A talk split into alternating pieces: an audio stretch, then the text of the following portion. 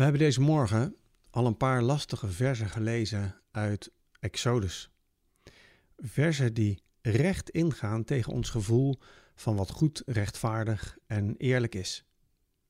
In een tijd waarin MeToo-gevallen breed uitgemeten worden en waarin er veel aandacht en terecht uh, is voor ongezond gedrag, voor scheve machtsverhoudingen, klinken deze geboden over slavernij het verkopen van je dochter in slavernij behoorlijk schokkend.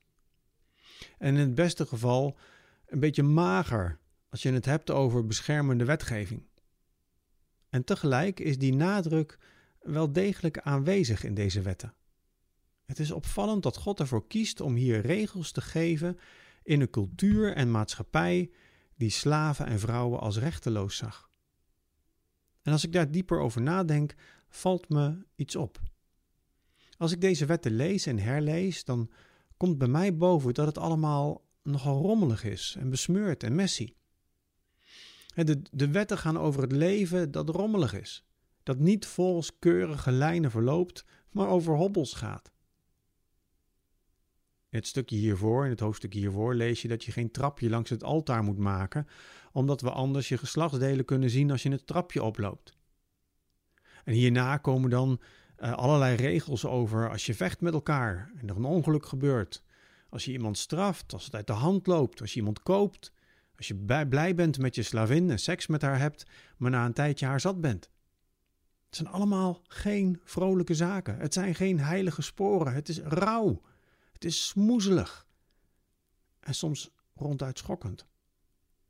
En de wetten zijn hulpmiddelen om iets van Gods gerechtigheid, van Gods goedheid en vrede te laten zien in onze rommelige levens. En laten we niet net doen alsof alleen de levens van de Israëlieten in de oudheid moeilijk en rommelig waren. Ook in onze levens, waarin we, waarin we echt scheiding zien, waarin we moeite hebben met het opvoeden van onze kinderen, waarin relaties verbroken worden, waarin misbruik is, waar onveiligheid is, waar we miskleunen, waar we soms gigantisch in de fout gaan, waar we worstelen met onze eigen seksualiteit of die van een ander, en ons de vraag stellen wat goed is en wat niet. De vraag stellen hoe we op moeten komen voor de zwakkeren en wie dan die zwakkeren zijn. Het zijn regels van God voor een rommeltje. Een heilige en veilige kerk is een kerk die allereerst onder ogen ziet dat ook al ben je bevrijd uit Egypte en krijg je de stenen tafelen uit de hemel aangereikt, dat het volgende moment we in de rommeligheid van ons leven terechtkomen. De werkelijkheid is rommelig. En is dat reden om je hoofd te laten hangen en te doen wat goed uitkomt? Een reden om de kantjes eraf te lopen en de zonde weg te stoppen? Nee, helemaal niet. Maar ik geloof dat als mens heiligheid en het streven naar heiligheid altijd samen moet gaan met een diep besef van de rommeligheid van ons leven. Een rommeligheid, een onvoorspelbaarheid, een kwetsbaarheid die er altijd is. En als die er niet is, kan die er zomaar komen.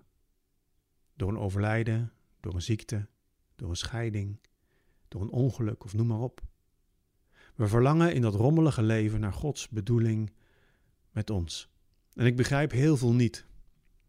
Maar als ik het ijzige water van dit soort teksten induik, dan ontmoet ik toch de warmte van Gods zorg, van Gods genade, van oog voor de zwakken. En moet ik altijd maar weer verder lezen, onderzoeken.